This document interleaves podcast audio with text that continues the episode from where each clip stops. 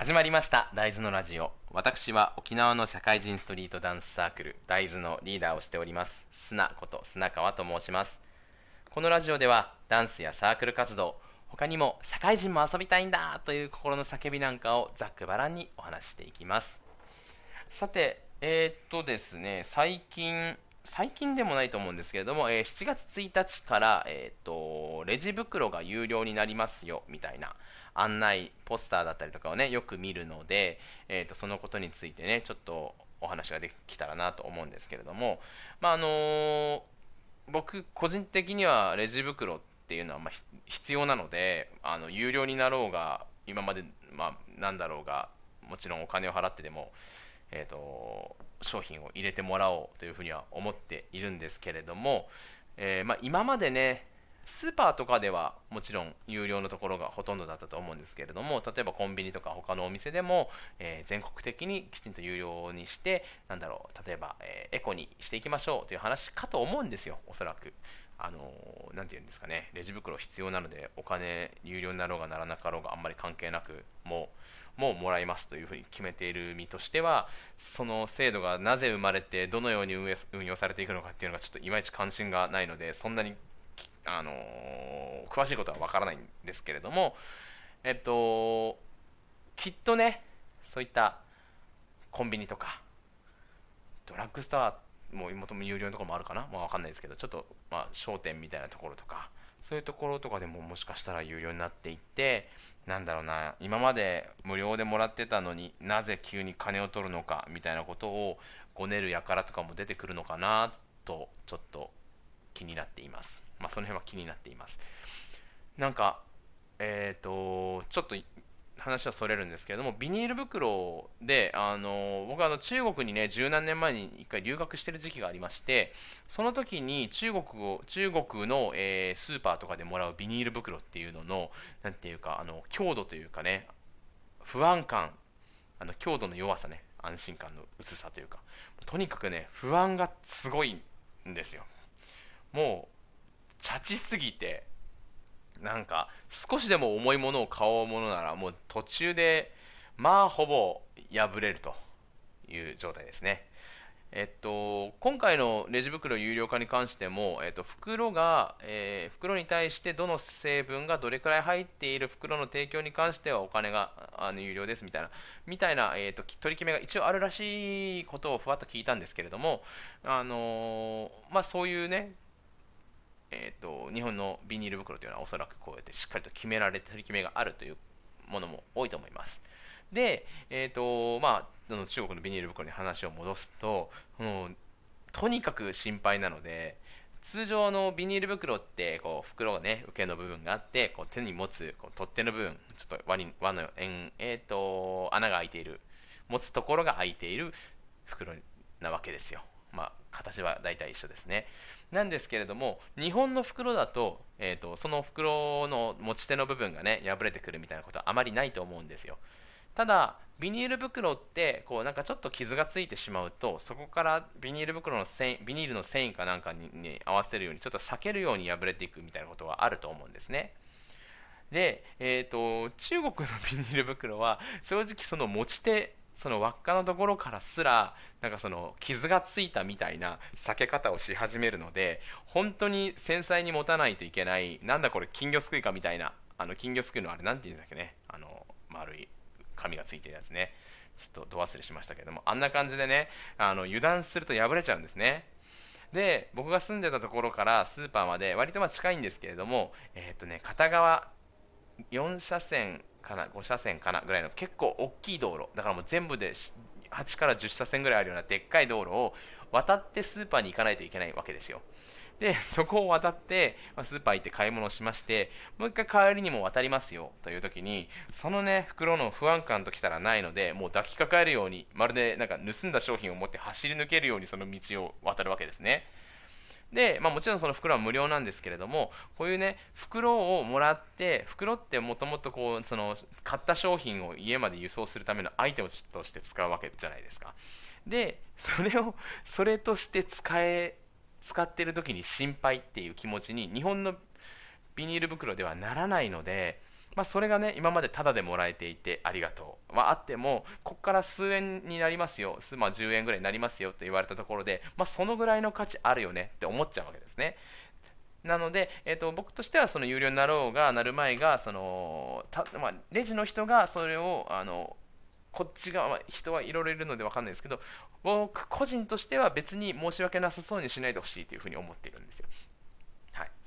で、えーとまあ、そういうね、えーと、有料になることでコンビニエンスストアの店員さんがちょっと困ったりしてなんか嫌な思いをしなきゃいいなと思ってからこそちょっとね何か、えー、と優しくされたりとか、えー、とちゃんとねにこやかに対応してくれたりとかしたらきちんとこっちもねなんか、えー、とコンビニなんて大体ブスッと行ってブスッと帰るんですけれども、多少、えー、とご苦労様ですとかなんか、えー、有料大変ですねみたいなねぎらいの言葉なんかをね、えー、言われて嬉しくない人もいるかもしれないんですけれども、えー、と少しは気持ちを表していけたらななんて思っているわけでございます。でえーと、もうでででうるさいなと思う感じなんですけど、今回のこのビニール袋有料化にあたって思ったのは、この今までこうねろっぷんも使って喋ったこのことではなくて、素朴な疑問がありまして、えーとビニール袋が有料になるというのはおそらくこの地球環境に対してねあのエコであるべきだということがあるので、こういったビニールというプラスチックごみを減らそうという目的で有料になればみんながマイバッグを使うようになって、こういったね地球への、えー、地球へ優しい、えー、社会になるんじゃないかということがまず基盤にあると思うんですね。 エスディージーズ でしたっけね、 エスジー エスディージーズ だか エスディー エスジーディーズ だか、えーと、継続可能な地球環境再生プログラムみたいな、なんかちょっとうろ覚えですけどあったと思います。まあ、それがね最近結構、えーとまあ、強く歌われているご時世ですので、えーとビニール袋を、まあ、極力使わないとしてほしいけれど、それをなくすとなるときついので、まあ、有料せめて有料にして、えーとまあ、数を減らしていこうという取り組みの一環だと思うんですよ。まあ、知りませんけど。でしかも使うと言ってしまっていますけど僕は。でふと思うんですけども、まあそういうねこいつエコじゃないなというエコじゃない配信なわけですよ今回なんですけれども、えーとそうここからが思ったことで、えーとみんなはそのビニール袋をもらわない人たちというのは家でゴミを捨てるときには何どうしているんだろうというのがいつも気になってるんですよね。というのが、えーとまあえーと家に大きいゴミぶゴミ箱というか、まあ大きいゴミ袋、何十リットルぐらいのゴミ箱が入るゴミ袋が入るゴミ箱とかが、まあ、大体の家はあると思うんですよね。で、えーと家で出るゴミっていうのは、まあ、鼻を噛んだりとかね、えーとするようなティッシュとかはあるかもしれないんですけども、例えばお菓子を買ってきた袋のゴミですとか、えーとまあしょえー、と台所でね料理を作るときとかに何かね、えーと野菜を剥いたり皮を剥いたりしたりした時の皮ですとか、えー、と牛肉とか豚肉をね開けた時の出てくるあの発泡スチロールのパックとかね、あとは何だろうな紙卵のパックもですよねとか、なんかいろんなゴミが出てくると思うんですけれども、その中でも最初に言ったあの、えー、と野菜とかの皮の生ゴミを生ゴミを、えー、と捨てる時っていうのはダイレクトにそのままゴミ箱にドンっていう人はあんまいないと思うんですよね。まあ水切りネットみたいのに入れてとかそういうのもあるかもしれないんですけれども、うちは、えっと、そのレジ袋をご、えっと、ワンクッションゴミ袋の代わりにしてそこに生ゴミとかを入れてキュッと縛って、まあ匂いが出ないようにして、だいたいねゴミの日なんて週にぐらいなのでね、えー、しかもこの暑い時期ですとみっかよっかは中に間が空くわけですよ。そうするとまあまあ、えー、と最近は在宅なので家には風が通るんですけれども、えー、家から出るっていう風になった時には密閉されてむわっと蒸れて結構な匂いになったりするので、それがないようにこうビニール袋に入れて捨てるっていう風にしてるわけなんですね。なんですけれども、ここ最近、えー、とネットスーパーとかで買い物してまして、あのコロナの影響で在宅なのでなかなか家から出られず、そうなるとビニール袋がないぞという風な日がありまして、そういう時のために、えー、ひゃく均とかでね、えー、ひゃく均でねひゃく均でね、あのー、にじゅうまい入りぐらいのビニール袋を買ってきたわけですよ。まあそのゴミ袋用にね。そうなってくると結局、えー、ごも、えー、にじゅうまい入りでひゃくえんだからいちまいごえんなわけですね。結局ビニール袋を使って捨てると。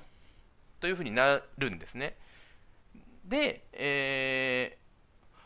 ー、エコバッグ使ってる、マイバッグ使ってる人たちっていうのは、このワンクッションのゴミはどういうふうに捨てるんだろうっていうのが本当に気になりまして、まあ、答えは出ていないんですけれども、素朴な疑問としてこのレジ袋有料化ということを考えた時に、有料になるのか、まあでも袋いるよな、そういえばいらないって言ってる人たちどうやってゴミ捨ててんのみたいな、そんな話にうちの奥さんとなったわけですよ。これは本当にもうちょっとこのラジオで誰かに問いかけてもね、レスポンスがあるわけではないので、ちょっとまあ解決しないんですけれども、それでもしも